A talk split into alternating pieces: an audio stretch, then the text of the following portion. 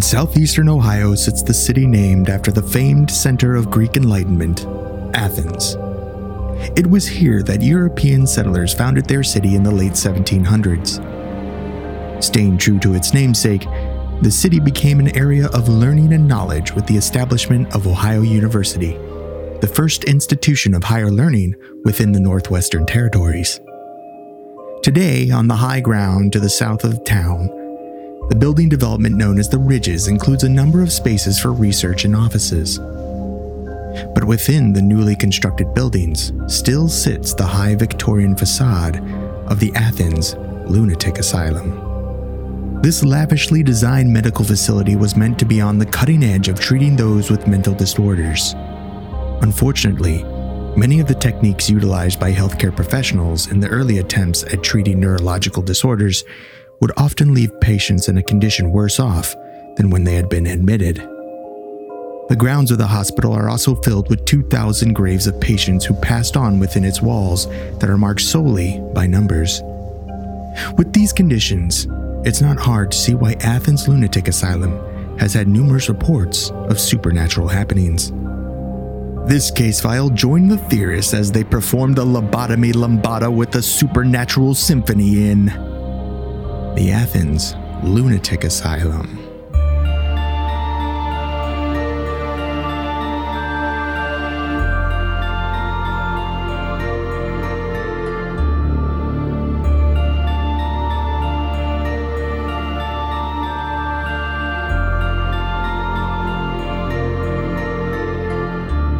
Welcome to Alien Theorist Theorizing Case File 202 Athens Lunatic Asylum.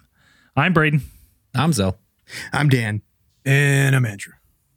This was once again the Patreon fan pick. And Dan told us not to tell you. You fucking blew it again uh, with your picks. no, I'm kidding. What? It's- it's- no, it's listen, there's a disclaimer what though. happened. There's a disclaimer. This fucking sucks. It's your fault. No, Always. Don't be coming not- back on us. Nothing that no conversation like that happens. if uh yeah if you don't like this one it's on it's on you this isn't our fault Blame yourself and then Yeah. blame fucking Dan because he puts Yeah. the Blame options Dan. in there. Okay. yeah if you're not sure about what this actually is, it is the Ron Pond Patreon fan pick. Every month Yes. at the $10 tier, uh, we drop three choices at the beginning of the month. We drop three choices into the Patreon Thunderdome, and we have those at the Ron Pond tier and above vote on their choice of case file. Um, and they're Yeah. all three great choices, yeah every single one. i think we used to have four choices but you guys were so bad at picking we had to limit it to three to better our odds i mean it's probably going to go down to one pick here pretty quick What you don't know is every vote that you p- put on this Ron Pond fan pick, it actually starts a virtual simulation, and these topics actually do battle to the death in a computer. It's more like we take. We take like three like rhino beetles and we kind of throw them in a in a thing and they they go shake, at it. Shake them up. Whichever, yeah, whichever one Yes. comes out. Like okay, still s- not not not on its back anyways it's it's kind of nice to get back to a spooky one i feel like we haven't done a spooky case file in a while i was trying to think when our last one was but uh between the hiatus uh 200 right a couple UFOs. my entire memory was purged during 200. yeah the, the previous 200 were completely wiped clean. yeah it's a complete reset of my brain. yeah is drudgery still in there I've, I've lost the comprehension of that word. it's I gone had to do a hard reset after that one. I had to do a quick search. It was uh, 194 was Waverly Hills, and then 195 hauntings of Colonial Williamsburg, and that was not that I think long those ago. were all. I think those were all fan picks. Actually, fans like spooky ghosties. You know, like yeah hey uh yeah it's a, that's a good one that's uh it's good shit. We're still waiting on a guaranteed prize for anyone who visits Tim Scullion and gets a picture of me from that episode on that giant ass Samsung Galaxy tablet. Uh, but Southern. this one, we're taking you to Ohio. Ohio. Take to Athens, Ohio, Ohio, right there. And we're talking about Athens Lunatic Asylum, which opened in 1874 on 141 acres, and it was designed originally to hold about 500 patients. So, but by the 1950s, it actually expanded the facility to over 78 buildings. So, on like spreading out over about 1,000 acres. Um, I know we've talked about it before and, and other case files where we've uh, talked about sanitariums and the such and other asylums that we've had that you have around this period of time. Um, a lot of asylums, you, know, you had you had a, a proliferation of asylums throughout the United States and North America, and then you kind of had a, a period where they started to become like overcrowded and uh, understaffed, and led to these abhor or you know abhorrent conditions, which tend to or seem to produce quite a bit of paranormal activity, uh, according to some you know ghostology experts, I suppose, paranormal experts. Dude, this sanitarium's got to be one of the biggest ones. Like at, at, at, its peak, it was like six, something like 600,000 square feet of They say that this asylum is the 13th most haunted place on earth. And I believe in spooky terms, that makes it the most haunted place. Yes. Right? if you're in the top 15, it just automatically. No, no, but if you're number 13 Oh, of I the get you. Ah, I spookiest get you. places, Yeah, yeah. Right. like you you're kind of number one, right? You're like you're you're the the spookiest. Secret number It's one. a slight mean- Yeah. a nod. Yeah. With that many, like that big of a place, that's a whole lot of crazy. A lot of Could be a whole lot of fucking spooky shit going on too. That's true. So the the original hospital had its start around 1867, where the Ohio legislature actually appointed a commission to find a site to uh, for a new asylum to open in southeastern Ohio. And the buildings there, there are actually a few of them still stand, and like the central building itself, um, were designed by Dr. Thomas Story Kirkbride, who is actually a famed 19th century physician and authored an entire book on mental hospital design. Uh, his designs are usually uh, like recognized for kind of uh, at, at this point in the 19th century, there was this push for uh, improving the conditions of which asylums, because before this, you you had pretty much you didn't have asylums; they were essentially prisons. Like you you took your people who were suffering from mental illnesses and stuff, and you pretty much chained them to a wall in a dark, dank place and kept them in a hole. Like that's what where they really kept them. At the, Considering considering what like constituted a mental illness back then, that's fucking horrifying. Horrifying. Like this is this is right after the fucking Civil War. Half these guys have PTSD from war, and they're like, lock him up. Lock him up. I don't He's give a fuck that crazy. they fought for their country. Like this guy's fucking nuts. He's hiding in his blankets and smoking darts. Get, you know, like, what are we gonna do with him? This one guy seems like he's got a little anxiety. Chain him up. This one guy's masturbating. Stick him in there. Leech him. so uh, there was this push towards the uh, end of the 19th century for these large uh, facilities to be built where they would uh, emphasize the use of like open spaces and a lot more sunlight and natural light within these places. And, uh, And Dr. and like Kirkbride- honestly, let's let's say it. Let's say what it is. A lot more creepier. And the place To be honest with you, though, like I was reading that too, and they said that they wanted open spaces for sunlight, and he wanted room for recreation and exercise. And like, let's not pretend like those two things, even today, can cure mental illness, right? Therapy Yep. and medical or uh, you know medicinal reg- regimes, pharmaceuticals, that type of shit. But that kind of stuff goes a long way. Like this was compared to the fucking barbaric shit they did. other than this, like this was, you know, I'm like this is pretty good. This is you're on a good start here, and then we're gonna get Yeah. left yeah, this was a definitely But- like a, a huge moment in the uh, uh, like a huge marker in the improvement of the treatment of mental health issues going uh, from in the United dungeons to sunlight, man. yeah, Yeah. essentially. Dude, these buildings are not like they're works of art also. Like the sheer like the actual architecture and just like how they're built. You look at them, they're like, man, this is fuck they they sunk some money into some of these places. Yeah, it's Yeah, it's amazing beautiful. architecture, and it's just like it's uh, like these Victorian towering buildings with a lot of like molding on them and stuff. Like, Grotesques.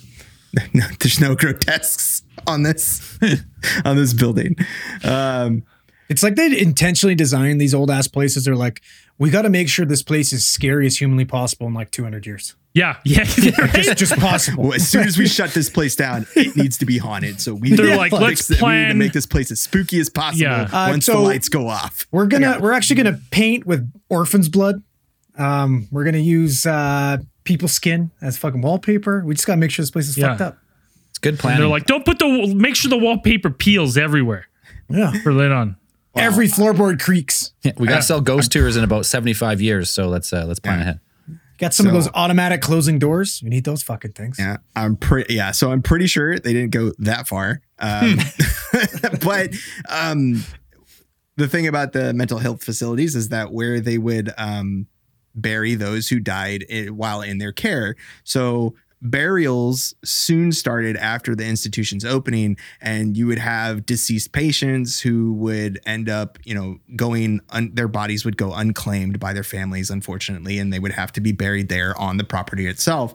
So uh, until 1943, the burials were actually just headed by stones with numbers. They they only had the names recorded in the the facility's Oh. ledgers itself. Like a single ledger. Yeah. Listen, that, that's real. Like at Riverview in in fucking Coquitlam, Yep. that's where the that's where you park when you work at the ambulance station. There is by the unmarked fucking graveyard. Are they Sure. marked with just numbers as well? Or just, Just, little no? plaques. That's it. Like with no names, nothing like that. Just little. The, the numbers might have rubbed off now because like you know when Weathering and stuff, Quick yeah. little peek, but it's fucking weird, man. that is weird. How hard is it to throw up a name? Like, come on, make one up if you don't know it. They're Just on a give- budget. You know, like They're on a budget. They don't get. Yes. They can't pay Buddy, the stone, those, heads, stone those headstones are pricey, man. yeah, I guess stone masons. Fuck. You know they fucking charge a, a hefty fortune to carve your name in a piece of rock. Hey, stones They- they forever, actually man. do. Yeah. and only one intact register exists uh, today, which contains about 1,700 names of the over 2,000 burials. So there's still 300 something crazy. names that are probably unrecorded on there. So a lot, like, like a lot of these people too, like they're just like abandoned people. Like they couldn't contact their family members for burials. So like, I guess we'll just throw them back here in the field. right? Are they wards of the state or something? Or they moved from another? I, I like a lot of these people like were suffering from mental illness, like you know, like like Andrew said, like a lot of them were being kept in, in prisons or in jails uh, across the state, so they were essentially just moved there from uh, from these conditions and kind of put there. So no telling how long they had been there. this is also the kind of place where you possibly discard unwanted family members and probably hope to never talk to Well, them again. dude, true. and, and like this is this is the thing where it's like this this this kind of shit still happens. Like there's people in our system, uh, like I have a couple friends that deal with you know some murderers and stuff uh, in various systems in Canada, and some are like criminally insane. And when they meet these people and they go through trials, they don't have family members come because people don't know how to contact their family. Right. So, like, whether their family finds out that they've done something bad like this and are going to jail, they, No they never know. They just never know. And then these people are like batshit crazy. Like, it, it Well, still guess- happens today. and it's up to them. Sorry, like, not adults. batshit crazy, mentally ill. Yeah, they can reach like they'd be the ones that have to reach out to the family because uh, you know you're an adult. The courts are gonna be like, well, we better tell your mom and dad. Yeah. We better get them on the phone. Like they Your next of kin got to know that you killed some guy. They're like, Yeah. they're like, blah, blah, blah, blah, blah, blah. okay. All right, let's let's be sensitive here about mental health. It's, it's fucking, it's, it's not batshit crazy. you do your It's best mentally fucking ill. Jabba and, the Hutt impression. And then you followed up. Yeah, exactly. Come on. That's real though, from a friend of a friend. It's true. It does that's, happen. That's a real. That's a. I think he'd tell me that's a spot on impression. it's fucking authentic. there are there. Authentic. There's someone out there like that. Yes, probably. So you while you did have some burials that were a result of natural causes uh, within the facility itself, you know, um, unfortunately those with mental illnesses, severely shortened lifespans, things like that.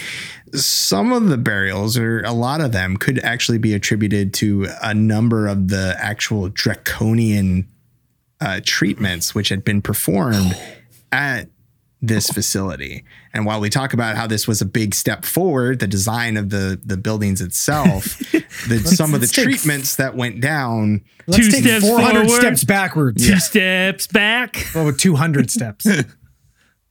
Bananas. We got to start with with everybody's favorite draconian method of treating mental illness. Because we know, obviously, when somebody's mentally ill, what is the first thing that you want to do to these people? What, what's the first thing that your head goes to? Inflict pain and suffering upon them. Fucking crack the skull, baby. Come on, Yeah. now. That's where the that's where the demons are coming from. Get to the brain. Let them out. Let the demons Yeah. out. So we'll touch on the lobotomy. So originally, lobotomy involved drilling two small holes in either side of the forehead and severing the connecting tissue around the frontal lobes, oh, in the hopes that the that the, to dull the syp- symptoms of the mental illness. So, when you you sever those connections in the frontal lobe, the frontal lobe is where all the like the complex processing in your brain takes place, right? Like the decision making, not like your critical thinking, not the passive shit like heartbeat, breathing, that type of shit, right? Right. So it's the frontal lobe is basically one of the main main factors where we separate from animals. Right, That's and the that's the human part of the brain that pretty much like it, ke- the frontal lobe keeps developing until like your 30s, right? I'm pretty sure, like 25, it's, 30, you know, yeah. Talking about developmental kind of stuff like that. It's like when you're, I think like uh, I'm not exactly sure when it starts taking shape, but like even in education, they talk about the development of the the that frontal cortex and being like that's where all the the adult stuff comes from. That's where your your reasoning, your critical thinking, all of that stuff. You're not a true adult till No, you're totally. at least 25. Really? Well, that's why they call the ques- question trying some of these fucking like 18, 19 year olds as adults. You're like, are they able, like, were they fully cognizant of what they fucking did? Or was this just a giant baby? Yep. Right. Child still. Like, I mean, there, we got four giant babies here and Yes. we're in our 30s. And we're I over 30. Yeah. Yeah. So anyway, so they developed the lobotomy, and now due to like due to this mass popularity of this fucking treatment, now I'm not sure why it was so popular because it Maimed. maybe had a 50% success rate if you can call turning your patient into a vegetable success, Yeah. right? Yeah. Like it would it would curb some of these symptoms, but it would basically turn you into a fucking zombie. Yeah, I'd almost Yeah. I almost say in terms of like the, the with the speed of which it developed popularity, I would say it almost is like it went viral. Like in the Yeah. and like in, to use today's terms, I like would- it would I be like it went viral. Like this is the new thing. Like this is the And- new treatment. This is and everyone was doing it. Uh, You know, everyone was totally. doing it. And then all of a sudden, Dr. Walter Freeman in his kitchen one Whoa. day goes, I think I can do this faster and more efficiently as he's fucking jamming needles into a fucking orange in his kitchen. He's going, We can do it. We can do it faster with less resources. Hmm. Yeah. So what Braden's touching on is the transorbital lobotomy. So like obviously trans means through, orbital means eye, and like this, we're talking fucking a matter of minutes, like ten minutes to to do this procedure. It's it was more No cost effective. anesthesia. Well, it's more cost effective and fucking easier than getting a tooth pulled. That's Like think about that. Was it easier than getting And- a tooth pulled? Well, yeah, it took it took less than fucking ten minutes. All Easier you for was a- Well, here's the thing too, though. But you you are a little bit like when you say no anesthesia, that's not entirely correct. It was mostly Freeman and in North America that they went with this technique without anesthesia. But what they would do is they would do electroshock shock therapy to induce some type of seizure. And then following the seizure, you go into like you go into what's called a postictal period, right? Where your kind of brain's resetting. It's like that quick little reboot where you're completely Cool. out of it, trying to recollect, recollect everything. And that's when they would do it. So, you know, it was faster, you'd save money. But, you know, we're going to touch on this Dr. Martin Freeman a little bit because this dude was a fucking nutcase.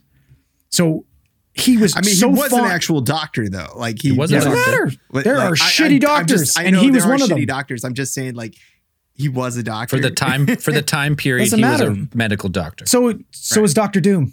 yeah. Look him. He's a bad guy. What is You Doctor know- Doom's PhD in? you could on you could like verge on like serial killer Well, I, no, I wouldn't say that, but like here's here's perfect examples. Like Freeman developed a reckless enthusiasm for the operation, driving several thousand miles across the country to carry out demonstrations at asylums and hospitals. Listen, this was the equivalent of two hundred dollars today per operation for a doctor. That's it. That's not that much money. Yeah. Okay. So apparently he was an instinctive showman. He sometimes he sometimes ice picked both eye sockets simultaneously, one in each hand. Yeah. He Uh, he had a buccaneering disregard for the usual medical formalities. He chewed gum while while he operated and displayed impatience with what he called all the germ crap, routinely failing to sterilize his hands or wear rubber gloves.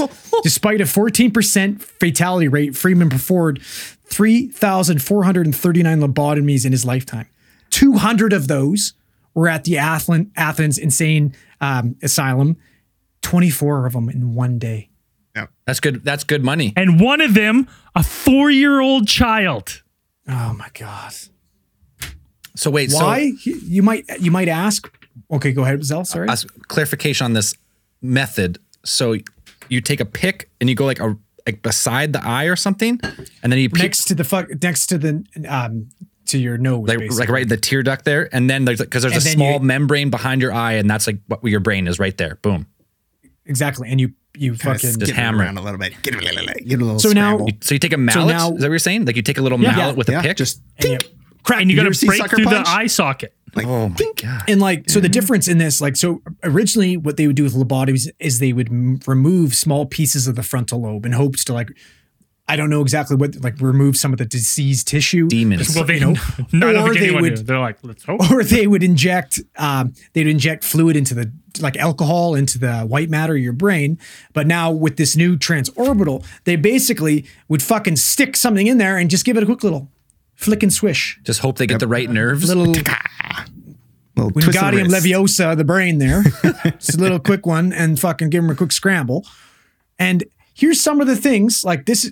And now, once transorbital um, transorbital lobotomies started becoming popular, they were cost effective, they were fast. Here's some of the things they were advertised to help with: uh, tension, apprehension, anxiety, depression, insomnia, suicidal ideations, delusions, hallucinations, crying spells, melancholia, obsession, panic attacks, disorientation, nervous indigestion.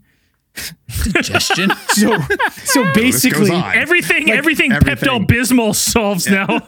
well, no, but basically, these this is these are all pretty much symptoms of MDD, like I just- major depressive disorder. Right. I imagine there's a commercial where it's Dr. Lobotomy and like five chicks singing that into the Pepto Bismol theme. Dr. Lobotomus. Yeah, as he's dancing with his ice picks, he's pretending to poke himself in the eyes. He's singing a song.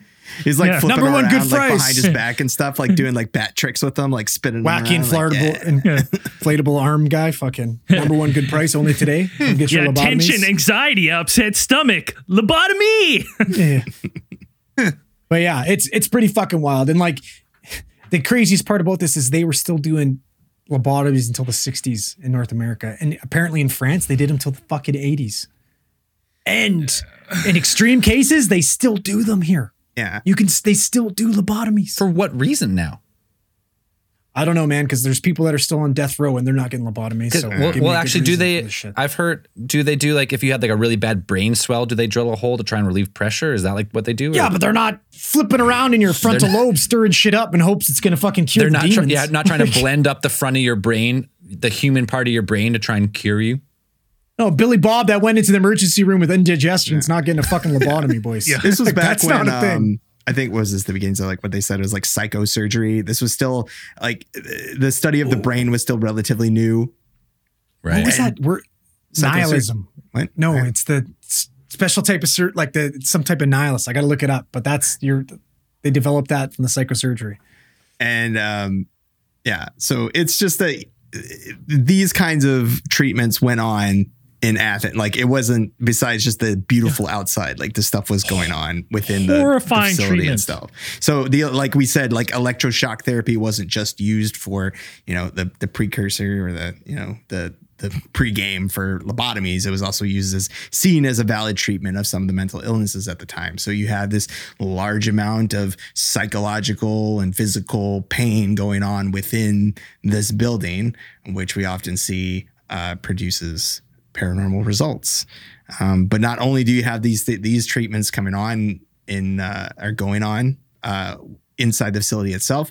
Uh, in 1977, uh, Athens Asylum made the newspapers about uh, when they housed the famous or infamous multiple personality uh, killer Billy Milligan, who was one of the first people to utilize not him himself, but his his defense Lawyers. team, uh, his legal defense team, and they prepared a argument to have him diagnosed with multiple personality disorder. And so the doctors that diagnosed him with it said that he had suffered this from early childhood.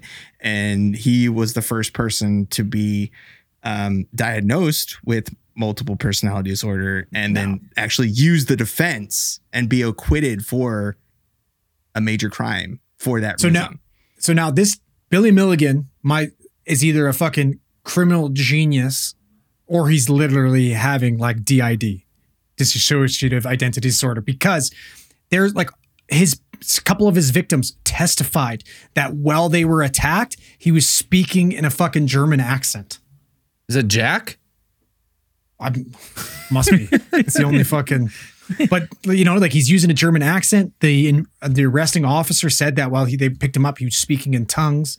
It sounded like they were talking to different people at all times and shit like that. So, like, Speaking in know. tongues, you say, "Wow, Hmm, interesting." Now, how co- how common Full is circle. like how common is like multiple personality disorder now? Is that like a is that a thing?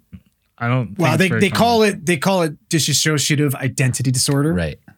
But it's it's it is very common. You see it in a lot of uh, people who have struggled with you know intense trauma in the past. Like that, That's usually what kind of brings it on. That or drug abuse. it's like they kind of like That's where we see it. partition their brain to kind of get away from that kind of stuff. Like something bad, Well, really they, bad they disassociate, yeah. right? They disassociate from themselves, and then Become the- someone here else. comes these, you'd say, characters. Right. He didn't only he didn't just spend time in Athens, but he also uh, had a stint in a series of state-run mental hospitals where uh, he was reported having ten different personalities, and even later in life, fourteen more personalities were said to have been discovered. wow. Like, and then he ended up dying of cancer in a nursing home in Columbus, Ohio, on December twelfth in two thousand fourteen at fifty-nine. Good. Yeah, I'm like, no. Sorry, um, but Sorry, Well, but I- crazy I or not, that guy did some awful things. yes. he did. So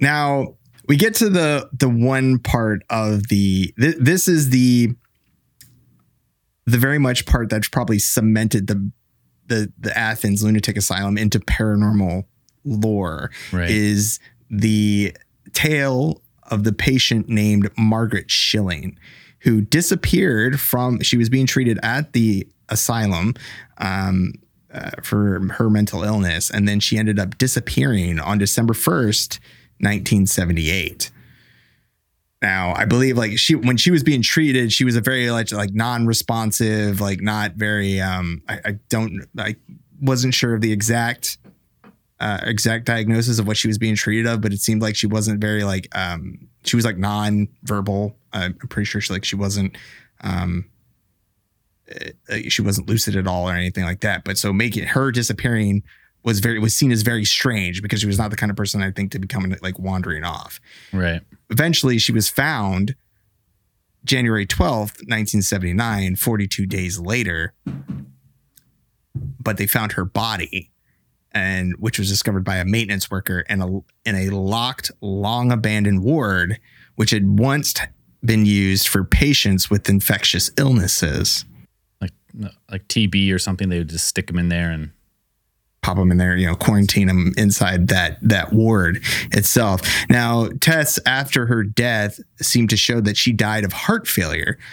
Um, she was Wasn't it Dan? Wasn't it something weird about that too? Like, wasn't wasn't she naked with all her clothes like neatly folded beside her? yeah. Yeah. Yes, this is another interesting part of the case, or the part of her disappearance, that she was found completely naked with her clothes, uh, and it's commented on being neatly folded next to her body.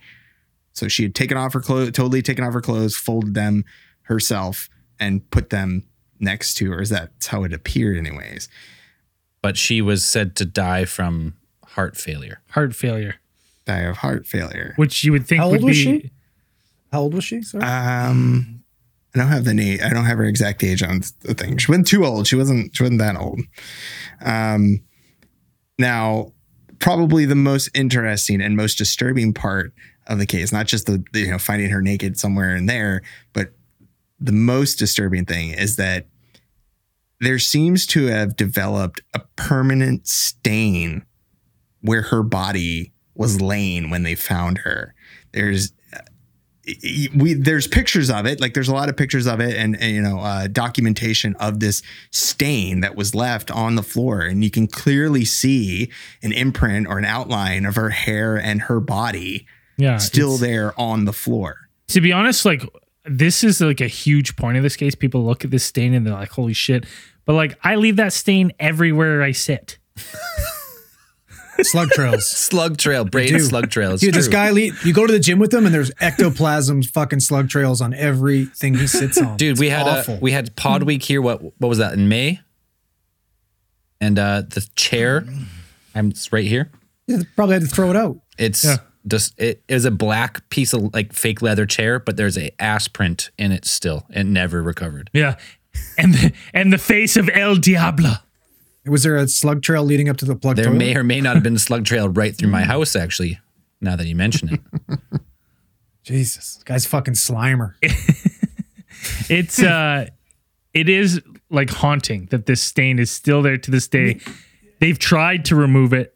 It will not like go. I'm gonna say, I'm gonna say, you know, 42 days worth of decomposition. It's gonna leave some fucking significant shit behind. You yeah. that aside, uh, people who have, you know, in addition to this, uh, the the asylum has long since been shut down. It's been, um, it, it hasn't been a, an asylum for a very long time, and pretty much the only thing at this point that is seems to be saving it is the fact that people are or they started to organize like haunted tours of the building because a lot of people were reporting strange activity within the asylum. People reported hearing uh, the usual you know noises strange noises at night inside the inside the building. You had doors opening and closing and even people saying that they saw eh, there's a window in the uh in the same room where Margaret Schilling had died, and people reported seeing an outline or a definite person, a woman in white, in that in that window. dude here's here's the stain. If you're watch if you're not watching the live stream you can find this uh, this one's from historicmysteries.com but there's a stain. It's I disgusting. didn't that's not I didn't leave that at your house. this is in my this is in the studio right now. Can't get rid of it. Destroyed my laminate flooring. It's uh yeah, it's haunting because you can see like the impression of like a body. Like Eh, a body, that, and it, then- like leaked out like a bunch of fluid or something yeah, it's that's what's disturbing to me is that you see clearly sh- see the shape of a woman, the arms, and then you can see like where stuff had just continually settled. It- It's it's uh, it's yeah, nasty hard to look at. Yeah, I mean, I mean, your body's full of like different types of acids and stuff, so I could see it staining. But like they say, they try and clean it, and they can never really get rid of it. So like, Yeah, the gym staff says the same thing about the fucking leg extension machine. it sits on it. My it. brain's not allowed there anymore. It just Yeah. discolors the leather anytime he sits anywhere. Um, it's I, I find it hard to believe though. Like the I think of something more than likely would probably a nefarious happened to her because I'm like, one, how is this fucking patient getting into this wing? She's just stripping her. She strips herself naked and then conveniently is like, "Oh, oh my failed heart!" Right? I'm like, Well, it'd be super interesting to find out how old she is and stuff because like that's heart Oh. failure does not something that happens to young people. Mind you, people died a little bit earlier back then. But also, what kind of treatments was she? she was going 53. Yeah, so that's pretty young. Still, it's not unheard of, but it's young. And plus, you got to think like, what kind of treatments was she receiving at this fucking place? I mean, she looks pretty from the pictures of like the ones it- before her death. She looks pretty rough. Haunting.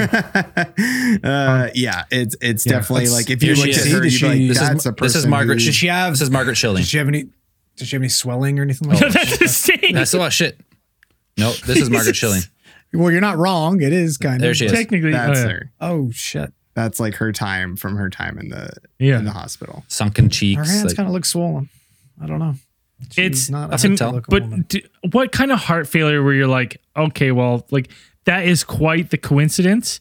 Wh- What I worry, what I speculate may have happened is that she was assaulted or sexually assaulted by someone, and the trauma of the event was maybe call it like the stress of that of being attacked gave her heart failure, and then whoever did that to her left her and folded her clothes neatly. Like that's that's where my brain goes to because I'm like, it just seems so fucking weird. Well, here's the thing though. Like that. That's dying of heart failure is not like it's not like dying of a heart attack. Right. It's not like an acute fucking like sudden onset. Oh fuck! Like Just- and just you know you just die. It basically you're like your your heart's a pump. Just and it stops. slowly stops being able to pump properly due to fucking atrophy or whatever, and then you start backing up fluid. And that's usually how you die of heart failure. So maybe she got lost and she's on heart failure medications. Maybe she's on fucking Right. diuretics or something like that, or because she's gone for 42 days, she couldn't get her meds. I don't know. Right, right, But right. It's weird. It's fucking weird. Doesn't make sense, especially with her. Like, I don't know. It's like that paradoxical hypothermia. Maybe you know, something, holding up your clothes, getting maybe naked. and, like- Something took her life, and not in the normal way, paranormal wise. Maybe she saw something in there while she was in there. Sucked the life force right out of her. Yeah, yeah, maybe. I mean, her, I- her heart. I mean, with the when she was locked in, I mean, she's already in there. She's looking pretty. Uh, at that point, I can't imagine she doesn't look like a person with exactly a, a very strong. I know exactly what happened. Is she was getting paranormally activated? They fucking ghost slammed the doors and locked her in there, and fucking Margaret got all crazy. She's like, "You think I'm in here with you? You're locked in here with me!" And fucking went nuts, beat the shit out of the ghost, and ended up having a fucking heart failure. And and died. yeah, That's what it is. It stressed her heart too much. I get on board with that. Yeah, I did. Why she take she her looked like her she's clothes crazy. then? Yeah, yeah, that's go. I, that's right. You scrap. When you're Everybody naked, knows you fight naked. Yeah, that's true. You Everybody fight ghosts knows that. naked. That's right. You got to intimidate them somehow. Yeah, if you want to intimidate someone, the first thing you do in a fight is strip completely naked. That's the Right, very so if you're first thing fighting you do. ghosts, like you got to get naked. I mean, Especially a ghost. yeah, It's the fucking first rule of Ghost Fight Club. Get naked. Get get naked. naked. I, fo- I follow that reasoning. Yeah, like we cracked it, boys. Uh, Oh, So, So this, But- this, go ahead, Dan. Well, I was saying that this is the uh, while you have Athens Lunatic Asylum that is uh, markedly haunted, and people have reported seeing it, and there's still tours that you know claim that this. I think it's it's it's changed its name since uh, A few since it times, was I the think. Athens Asylum. Actually, multiple times it's changed I mean, its they, name. they dropped the lunatic. yeah, That's they- yeah, surprising. that's definitely gone. Uh, I think it's called the Ridges now. As what Yeah, it is. it's, and it's called the Ridges. And you can And look it, up. I mean, there's tons of YouTube videos of people going and doing ghost tours, um, claiming to see operations, doors closing, footsteps, you know, you name it. People, it's a it's a creepy place, and you know, I don't want to go there. I've I did some research on it, and I was like, nope. not for me. Nope, I'm good. It's no Colonial Williamsburg. Now, the interesting thing about researching for this case is that while our while our fans on the our Patreon fans who chose this probably thought we were just talking about the Athens Lunatic Asylum, that is not the only spooky ghosty place in Athens, Ohio. There is a much wider oh, paranormal. Oh, one sec. We got some interference here.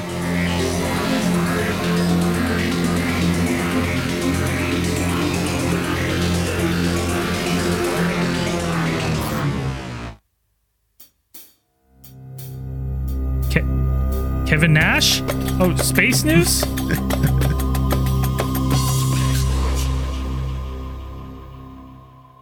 Space News live from Kevin Nash's bathroom.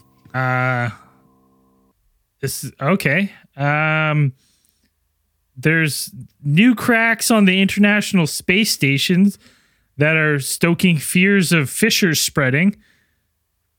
Uh, Russian cosmonauts have discovered cracks on the uh, Zarya module of the International Space Station uh, and are concerned that these may lead to more pressure, uh, more pressure fissures, uh, and compromise the entire module. Um, right now, they're just superficial, but it, by all reports, it's bad, and it's gonna. It suggests that more of these are gonna spread over time. So you know, the, I feel like the the International Space Station of late has been plagued with kind of, uh, you know, it's getting old. We've talked about it tons of getting time. She she getting old. So I mean, if you can only imagine like the technology, it's you know it's probably a durability thing. I mean, a lot of people don't think about like what the like the the harshness of the environment of outer space is, and it's not even like really outer outer space, but I mean just the wear and tear, the amount of radiation and things. And even though they kind of plan for these things when they build these and the materials that they use in constructing these things, you can imagine like still it's probably not you. Can, it's almost impossible to test the these these materials on Earth for adequate. in the same conditions, like you get one like tiny, like almost like a rice-sized piece of space debris, going at whatever tens of thousands of kilometers an hour crashes into that thing. Yeah. Spe- like just Toast. specks of dust just traveling at that th- these tremendous tremendous speeds could cause these things but just it, it just sitting out there in these you know the, the way that it has to sit in the orbit and all these things i mean i'm sure that's yeah it's taking its toll at this point Yeah. That, Yeah, That's, anyways. that's that's all I got. Uh, That was super random. Super random. Yeah, uh, that's going to trigger a beer break here. We're going to be right back. So the paranormal spookiness not only isolated to Athens lunatic asylum. Like I said, there is a wide paranormal net cast or seemingly cast over the city of Athens itself and even some of some of the other like linking counties. One of the other most haunted places that's on the list is Wilson Hall, which is a dormitory located on the campus of Ohio University. Go Bobcats. and now, Wilson Hall itself is a relatively new building. It was erected in 1965. And eh, one of the popular theories about there's a couple of one, a couple of uh, like these these paranormal like oddities and and uh probably like attributions to the hall itself. And one of them is that one of the most popular ones is that the hall is built upon or in the center of a giant pentagram that is drawn between five surrounding cemeteries on the map. Shit, it's Five cemeteries around this eh, place. Right. Well, not not the ce- like not specifically the cemeteries like in the like the Athens lunatic asylum, but the cem- cemeteries like kind of like outside and around the city. And if you pull up, if you pull up a map, if you go onto Google Maps, I did this. If you go into Google Maps and you type in cemeteries, uh, you know, go to Athens, Ohio, and you type in like nearby and you put cemeteries. There is a kind of like correlation there. You could probably draw a pretty near shape of a number of cemeteries. It looks very close, which would match very closely to a description of a pentagram, which uh, can both, eh, according to whichever I, you know, ideology that you subscribe to, it can either be protection against evil or it can be a, uh, you know, a symbol of summoning of evil. So that's one of the explanations as to why this place is haunted. Now, not, not only that, but there are events that are associated with Wilson Hall that would kind of also prove that perhaps the pentagram is the evil pentagram, the evil type, I guess. so um, they say that Isn't a pentagram like uh, like a like a Wiccan thing, and it's supposed to like me- represent strength or something? In like the I mean, good- it's a in bunch. good it's a bunch of things. in the Like, good I in the good way, it's supposed to represent strength. In the bad way, it's supposed to summon all portals to hell. right there. I mean, the pentagram is an you know an ages old Pretending like you don't symbol. know. Zell. Come on, don't try that shit with us. Convenient, yeah. As if. Uh, the pentagram is an ages old symbol and it goes back, you know, millennium, millennia. So it's like you could find probably any number of uh, significance can be attributed to the to the symbol itself. So, uh, but one of them here is what people tend to believe is that this is perhaps the evil type of pentagram, not an upside down one and an upright one, like I guess the north, you know, pointing to the north and be all the way to the top and two points in the south. So now people say that the trouble, the actual the, the paranormal trouble in Wilson Hall started sometime not too long after its construction. Um, they said somewhere in the 1970s it is generally accepted that a student lost their life uh, in one of the rooms there. And I think it's 423. is 428? 428 Yeah, I think so. I Uh, thought it was 428. Uh, is probably the. 248. Is it 248? Some there's a four. There's So the maybe four an in eight. there. But this is this is this like as much as we can't remember the number. 428. 428. This is legit real because the they board off this room. Like you cannot. They do not rent it to students anymore. Mhm. They don't Well, let anyone live in it. Practical is that? People die and shit all the time. You can't just be, oh, this house is fucked. Burn it. It's not died. just the one death. You have the one student who died in the 1970s, but then there was you might be able to write one off and be like, okay, we can still uh, we can still put students in this room, no big deal. You know, it's just one person, perhaps, uh, and then, but sometime later, a second student who is living in the dorm. Uh, it's usually described in, in the kind of the lore of Wilson Hall that it was a female student. And those who claim to know the woman said that she was a big fan of the occult, that she studied uh, you know, symbols and uh, esoteric readings and the and the like, and that she apparently may have been using the energy of the room, uh, which would probably have a negative uh, negative cast to it after the the traumatic event that had occurred there years earlier. Uh, she was using the room's energy to speak with the dead. Yeah, and not and not only like the room's energy, yes, but here's a picture of what they say is the pentagram and the little star. If you're not watching the live stream, it's actually right in the center of all these graveyards. Can you see that? Oh shit. And what what That's the fucking pentagram from the map. that's It's huge, like it's a very large pentagram. Yeah, but like you said, you're like you could kind of see. I can see a fucking pentagram. No, I mean, no, I said if you if This you type place it is into Google. Maps and you and for yourself, like if you were like, okay, I didn't know anything about the pentagram, and I typed it in, and I looked at these these like the shape of, and the formation of the cemeteries, the placement of the cemeteries on the map looks very much like a pentagram. Like That's five points of paranormal activation yeah. right there. and they say that Well, nothing to do with it's because it's very close to the very center of the pentagram, and they say kind of like in that in that you know in that occult in the occult culture like that. The center of the pentagram is like you know kind of like a ley line, like that's where all the power converges. So if you were to say like these graveyards are like the points and they you form a pentagram around them, right in the center is Ohio University, room fucking what do we say two forty eight. 428. 428.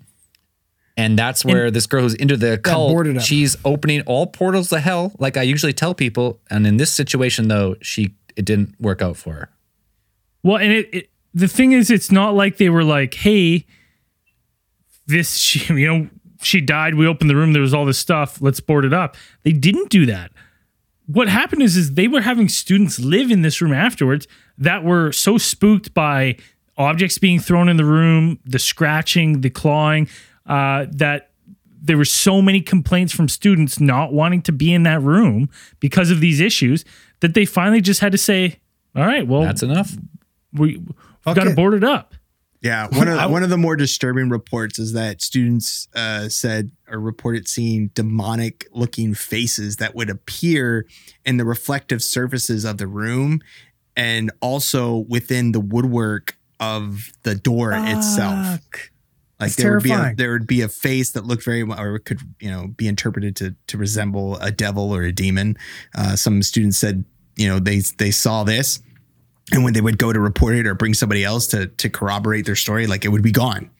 Like it would be they they saw something there, and uh, you know there's there's other reports of other paranormal activity going on within there. Like uh, some people said they they saw the uh, you know the shining blood dripping from the ceiling and the walls you know and that that's what they are and so so many students who lived within this room were reporting these things that they had to board it up because it just became you know nobody wanted to to live in that room What I want to know is what what did this chick major in? Like, did she? When did she come up with this plan? Did she go through high school being like, I got to get into this arts program at fucking Ohio because I need to summon these fucking demons in this exact same room?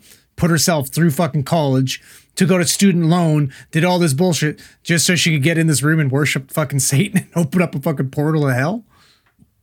Well, yes to be honest, It's amazing. That's the fucking dedication, man. i mean this yeah. is this is such a interesting case for me because I'm like, it the fact that a university is going to give up that money that they would get from the dormitories to just be like, yeah, so it's not worth it's not worth the headache, and we're just going to board it up gives lends this a lot of credence to me because I'm like, they don't give a fuck, like Because they're smart. right? They're right. smart. They're smart people. They're academics. They're like, this room's paranormally activated. It's got to be fucking toast. Yep. Get rid of it. Yep. right? Because it, it's like this is that like I'm sure it's a lot of money for kids to stay in the dormitories there, Not- like yeah. it is to stay anywhere, and like to lose two rooms, like because what it's probably two in a room, so to lo- lose two incomes from that, I'm like that's a substantial amount. Like, and they don't care. They don't like it's not for them. It's like it's just a, a money thing, right? Like it's cheap student housing that's not cheap. It's not cheap at all. Like it's built cheap, and operated cheap at a high expense. But yeah, it brings So- it brings a lot of profit. Yeah. So for me, Even to- just think about that though. Like you're gonna be like, you know, you you get in there and you're what, what do you call the fucking guy that lives on your on your floor that like makes The RA or resident whatever? advisor? Yeah, Yeah, it's resident advisor. Like, so what the f- hey man, like what's up with 248? Like what's with the fucking 428. boards and shit? Or twenty. Yeah. Like, is he gonna tell you like, oh, it's under construction, like it's all good, don't chill? Or like, no, that place is fucking paranormally activated. Stay the fuck away from it. How many people are gonna be like, yeah, I'm not gonna go to school here, man. I'm going to fucking No I'm going to candles, Ohio no State. incense. OHIO, baby.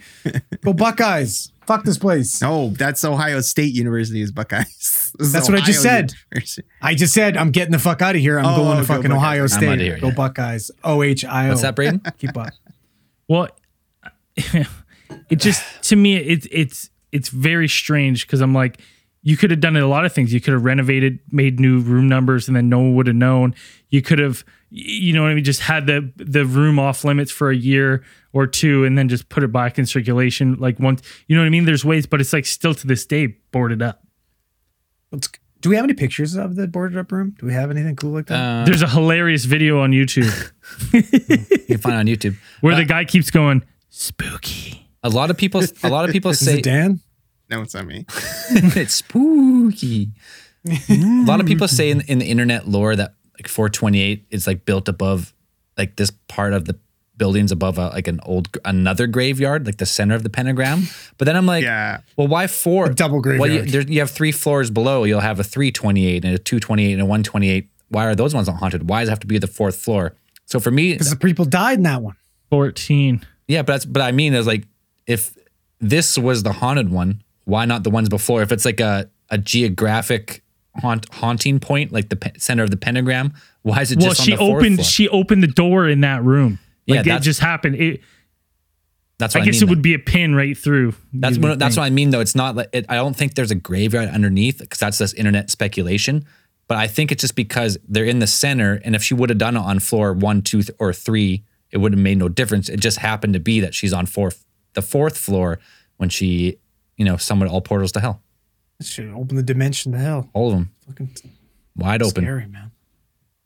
Fuck Now, um, this case is probably it's one of those fun ones where I went into inter- I went in genuinely interested about the Athens Lunatic Asylum, and then it's like okay, then I found out even more about okay, there's Wilson Hall, which is now on Ohio University's campus, which is apparently considered one of the most haunted campuses in the United States. the center of a pentagram. but it goes yeah but it goes even deeper where it's like if, at first we kind of thought like okay maybe the athens lunatic asylum is the source of the paranormal activity that's going on with this like it, you have this seemingly wide field of paranormal energy or something affecting numerous buildings because Wilson Hall is not the only one that's reported to be haunted. There's a couple other places within the university. So I thought about talking about those at first and and you could kind of be like that. But so I went back further uh, in the history of the Athens and the surrounding areas, and I found a very interesting story, a very early story, much earlier than these, than the Atherton, than the uh, the lunatic asylum, than Wilson Hall, any of those ones. And it's the family. It, it is the story of the Koons family spirit room. So the Koons family, K O O N S, were a family that lived about 15 minutes to the north of Ohio University campus, where Wilson Hall is located. And in the mid 1800s, probably around 1850 or 1855, the Koons family built a spirit room, Dope. which they Drop just- acid in. Yep. which um, Jonathan Koons, the head of the family, said that he had been in contact with spirits who had instructed him to build this spirit room in order to conduct seances to speak with the dead. This is basically how Zell got Lady Zell convinced to build the studio. this is this could be the same the same story. You just replaced Jonathan Koons with Zell. And then we played And his Ouija board in with here a few Zell. times, and uh, the rest is history. Yes. So Jonathan Koons is described as being a uh, him and his, the rest of his family were described as self-educated farmers, but they're also well versed in So not politics educated, and philosophy. not educated at all. I think that's what that means. Buddy, educated in the ways of firemen. Yeah. planting fucking corn and fucking Fucking carrots and all that cool cows and shit. crap. Right, I'm- but they were considered Beets. smarter than your average, uh, you know, Farmer? farm, your, your frontier, you know, frontier farmsman. Says them. yeah, Well, I'm smarter than him. Yeah. And in and eight, he's smarter than me. it said in 1852, Koons came across the newspaper descriptions of the Fox family rappings. And I have we talked about the Fox family rappings? Like we might have talked about that at some point. They're like the famous, Like the two- the famous uh, group of uh, That's like the two girls, I think. spiritual Traveling mediums, rappers. right? Right. And uh, they would do a lot, they would do performances, seances, and they would get spirits to to rap out numbers and and things like that, and melodies and, and shit. stuff like that. Um, We thought, like, what year was this? this was in the 18, this was 18 something. 1850s. Yeah. But I, we thought fucking Grandmaster Flash invented rap. Like, come on, how long ago was this? This is awesome. Rapping ghosts. I, I mean, Come rappings on as now. in like knocking it, like rap, rap, rap. Like, at yo, your yo, rap, door. rap. No, rapping Yo, at your chamber yo, door, baby, yo. like Oh, the okay. Raven quoth nevermore, uh-uh. like that kind of rapping. Well, I Still guess rap. that is also technically rapping. Kind of rap. Rhyming. hip hop, hip hip hop. so now Koons went out and attended several seances uh, throughout Ohio because at this time, um, if if you go back, you, see that at this time in the mid 1800s, you had this kind of revival or this kind of development of the popularization of spiritualism within North America and, and Europe. You have this rise of like the the idea that the the dead can be contacted and communicated with. There was a whole kind of new um, a, a new age spiritualism movement that was becoming popular in the United States and Europe. So he had these kinds of things. So you had like pretty much like everybody and their mom were doing seances, um, performing, you know, uh, were, were investigating mediums, uh, people communicating with the dead and these kinds of things. So after attending several of these seances, um, when he returned home, uh, he discovered that he was also a medium, that he could also communicate with the dead. yeah. And So also, convenient. His oldest uh, also discovered that his son named um Cletus. not his old like he discovered that his son Nahum Nahum Nahum?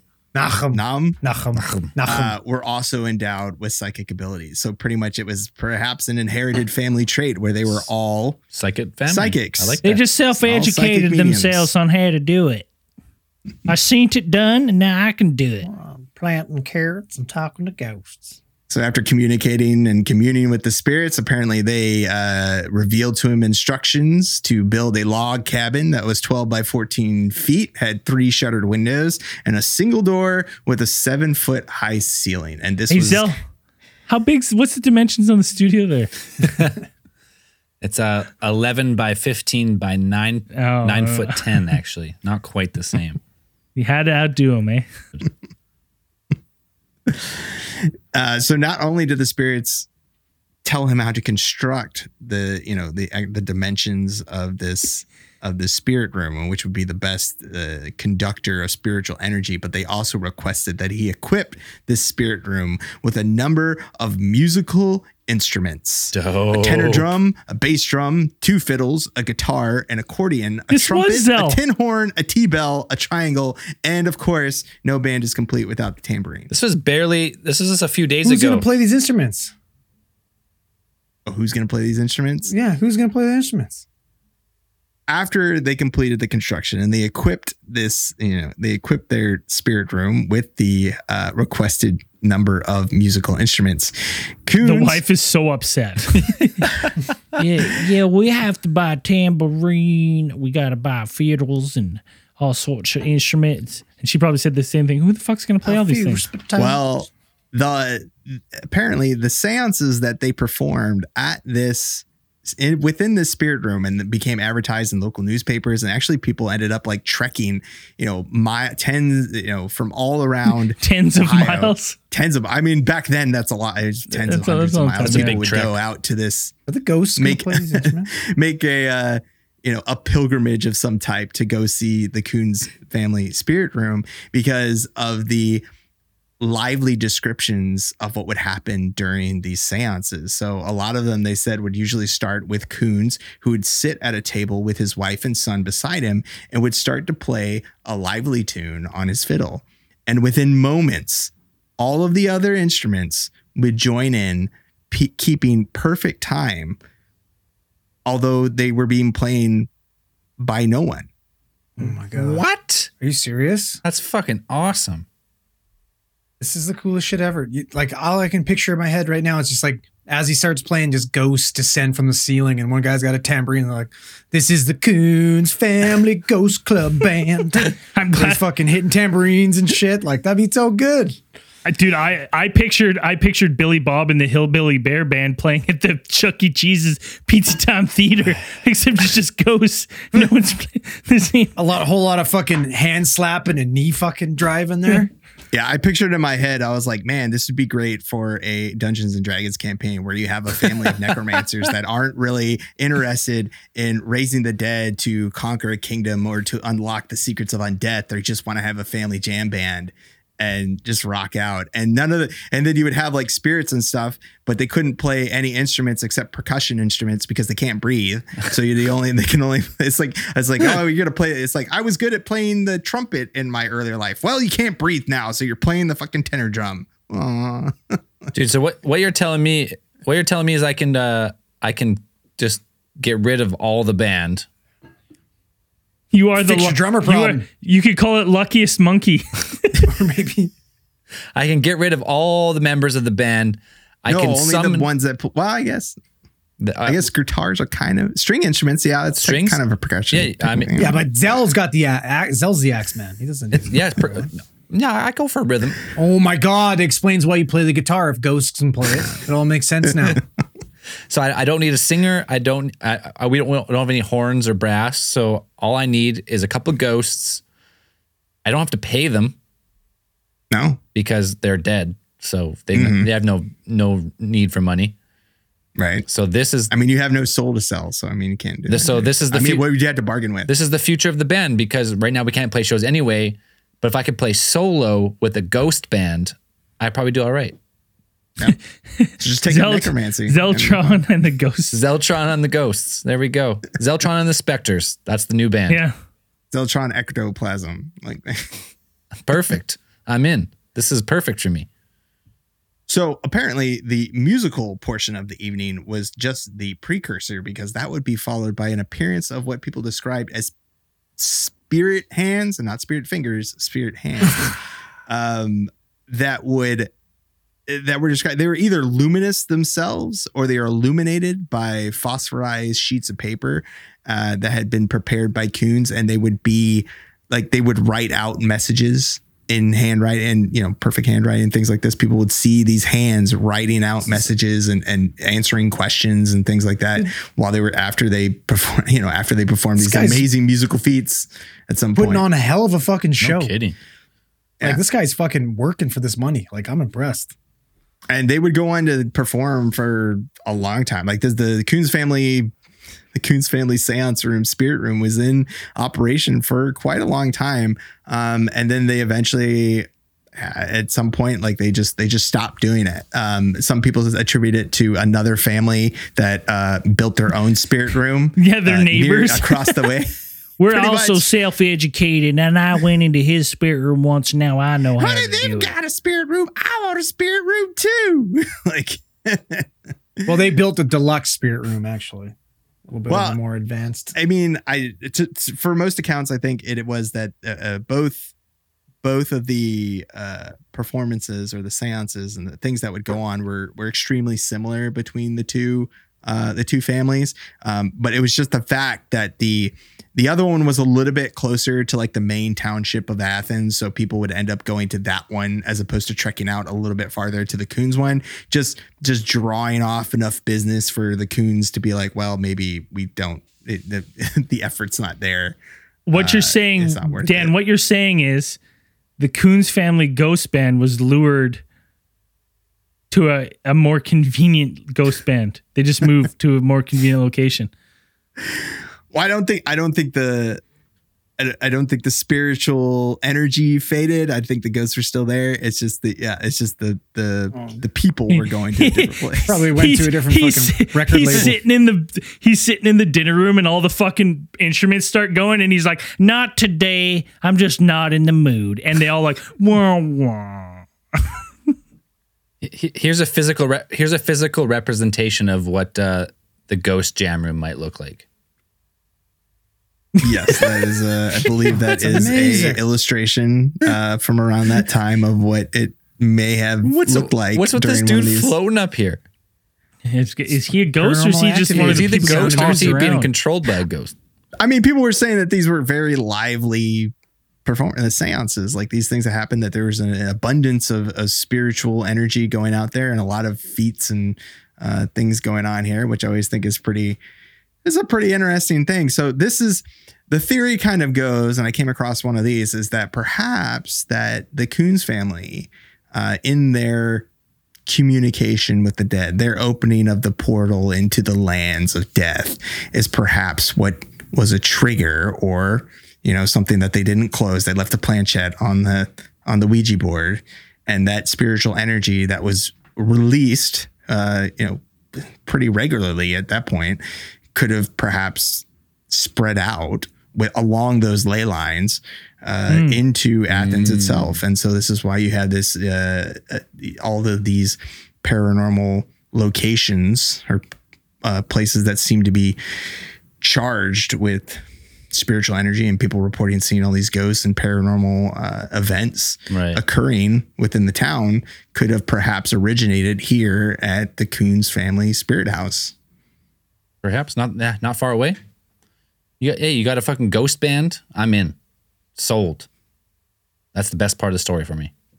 Yeah, it was a nice little, it was a nice little uh, historical nugget hidden in here uh, uh, from the Athens Lunatic Asylum choice. Like I, I thought that was pretty interesting because I went back and I was like, okay, why, why would this place be haunted? And um, some, you know, a lot of these places that are haunted, especially like around the 1800s and stuff, you get these stories kind of rising up of like, oh, it's an Indian burial ground, which is something that's thrown around a lot. And um, but I was like, ah, I couldn't have, I couldn't have, no, I, don't know about that. Like I kind of went back in the history to see if there had actually been Native American burial grounds like in the, the city itself.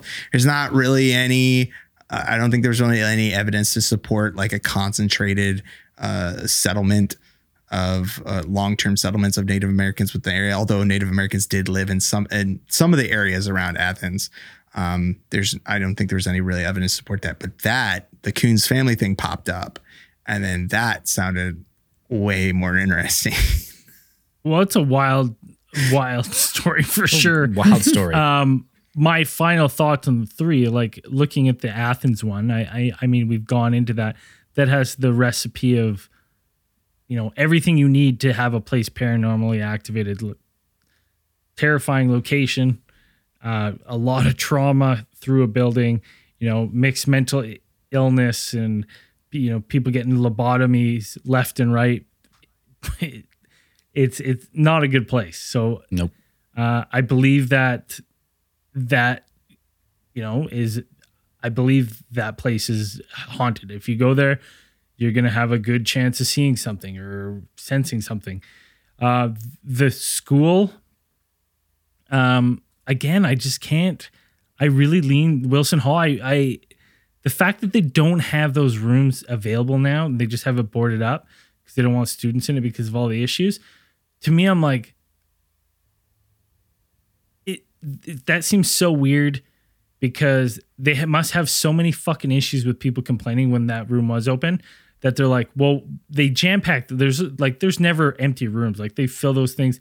They want to, you know, they're there to make as, uh, the maximum amount of profit off you. These these secondary post secondary schools. So to me, that they would even consider this of like, hey, we're just not gonna have we're gonna have two less students living here, which means potentially two less students paying tuition. Seems I'm like that's it must be at some on some level serious or like a serious nuisance to them. So the fact that these two people did die there, uh, and the rumors and the lore around it, and like you, you know, you, we saw the picture on the live stream. It's a fucking pentagram. Yep. Um, mix that in with the Koons family spirit room, which you know I was spooky, spooky, getting freaked out, and then it's like I take a trip to Scandia to see the old fucking bear band play. uh, Eight, eight band, eight band. Uh, that one's an interesting one because I'm like, it- that one seemed like the story itself I fucking love because it's hilarious, but it feels like uh like a sideshow that someone's been like, hey, I could do this, I could do this same fucking thing, I could do the same show that they're doing. And then they just got popular, like how he was making these instruments and stuff play by themselves. Awesome. awesome. I don't know. I don't know. But that one, that one strikes me as I'm like, it, it has a lot of elements where I raise my eyebrows and it feels hoaxy. Where I just I lean to believe that it was set up based on the fact that he went and saw something. He's like, guess what? I now talk to ghosts. and he's like, and and Lim, what's his son's name? Jimmy, Jimmy Bob. You you can all because Come I can. Cletus. You're you're my firstborn son, and guess what? You can talk to ghosts too. And he's like, really, Pa? He's like, really, really. and then they start building this thing. I'm like, to me, I'm like, it seems like they're trying to monetize like a business model. That's what it seems. So I lean towards the third one being a hoax, but the first two being legit spooky places. I like that. Andrew, what do you think? I mean, you, of course, it's a spooky place. It's a previous lunatic asylum. All you got to do is look at the architecture. That place is fucking terrifying. Yep. Then again, I'm probably scared of any type of abandoned building or any place with the lights off. So I'm not sure if I'm too credible to talk about this. but I don't know. Like it's you go into the history of these places again. Like like it brings me back to kind of the, the Waverly Hills Sanitarium. Um, you know, I, I think this place was generally, you know, intended on helping and doing good for people. I think that was the original point of this place. I think they are really trying to help people, but unfortunately, the mental health field was very limited at that time. I don't think they had they didn't have the education. You know, they didn't have the abilities to treat these people, and they had no idea what the fuck was going on with them. Right. Um, I think maybe a few doctors definitely took liberties. I think they liked doing surgeries and finding new ways uh, to treat people, you know, and I think some of them took advantage of their power, uh, like Dr. Lobotomist or whatever the fuck his name was. But Dr. Lobotomy? Dr. Um, Lobotomy. Yeah. um, but you know, it's just sad because you look at this and like the only people who like who didn't benefit from these situations were the were the patients, the people that were there to get better. You know, didn't benefit. The doctors did, the the staff did. Like that. This this place was the biggest employer for Athens, Ohio. Yep. Right. That that that that city revolved around the fucking lunatic asylum. So you know, I, I Dr. Lobotomy's out here doing two at a time. Yeah, double- the- double fist and fucking ice final picking. Countdown.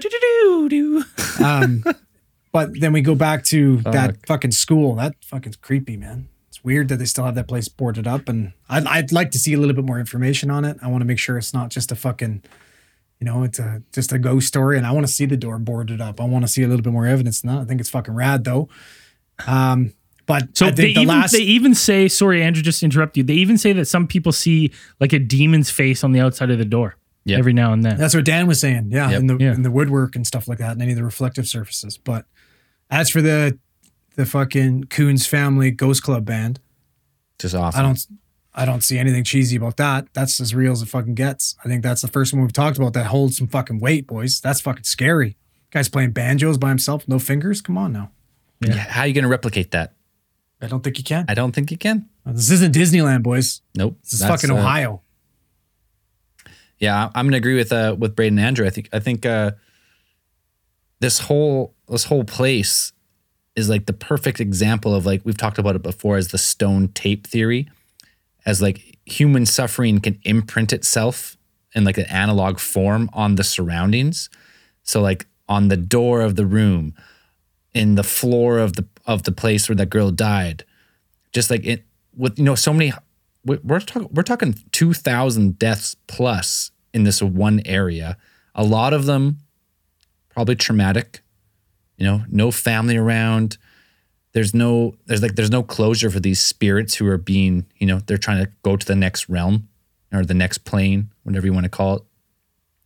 They're trying to pass through the veil you know so something like a place like this that has that much trauma and that much death, and the graveyards form a pentagram conveniently centered on the university campus.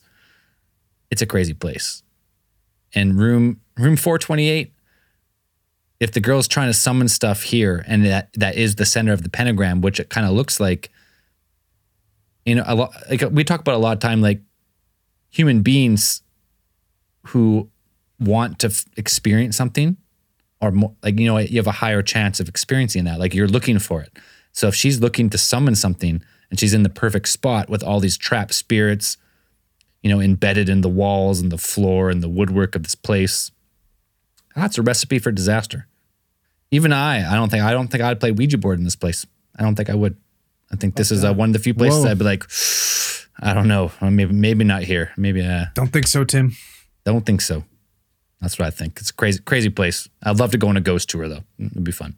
Dan, Uh, I find it fascinating that the Koons family, who were obviously extremely powerful and effective mediums, uh, did not necessarily use their abilities in some of the way that you see a lot of popular mediums using their power, like their their abilities today, where you have some that are uh, uh, work in concert with police. Some work on police investigations. You have people who uh, communicate with lost relatives and things like this. They use their power to summon forth the dead and play instruments, and I think that's pretty awesome. badass. It's fucking you have you have you have the power over With great power comes great responsibility, and that Mm. responsibility comes with making fucking bands. to answer the mysteries of the universe. You don't add, you don't use it to communicate with the dark forces that sit within the immaterium or within the the empty spaces within our reality. You didn't use it to that. You used it to play lively, kick-ass music Fuck it. Fuck uh, in your in your weird little uh, cabin out in the woods, and people trekked from all over to come see it and thought it was pretty rad. And it's like that that is pretty awesome. Yeah, I found that I I found that story fascinating. Uh, and um, it's just one of those things that I, I uh, pieces of history that doesn't really get around that much. Um, uh, the Athens Lunatic Asylum.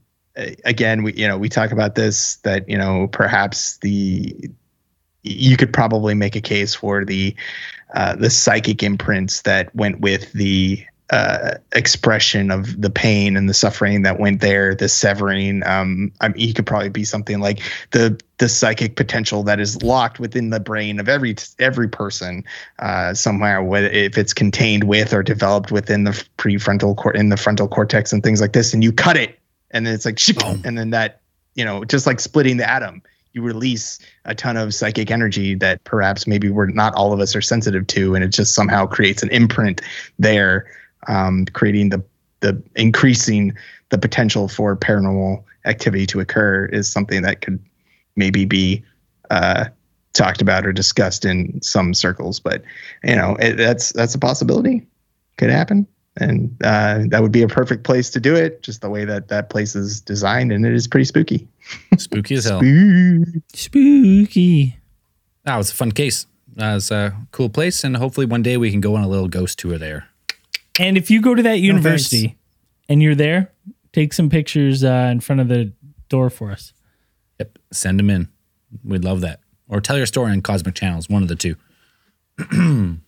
Um, right before we get to theorite of the week, I wanted to give a quick shout out to you know everyone uh, knows if you're on our Patreon, you can get access to our secret society, which is our Discord server, uh, where we have you know tons of channels uh, talking about video games, all sorts of stuff. But recently, something interesting has happened on our Discord server. Uh, a subgroup of theorites. I don't even know. I don't even know.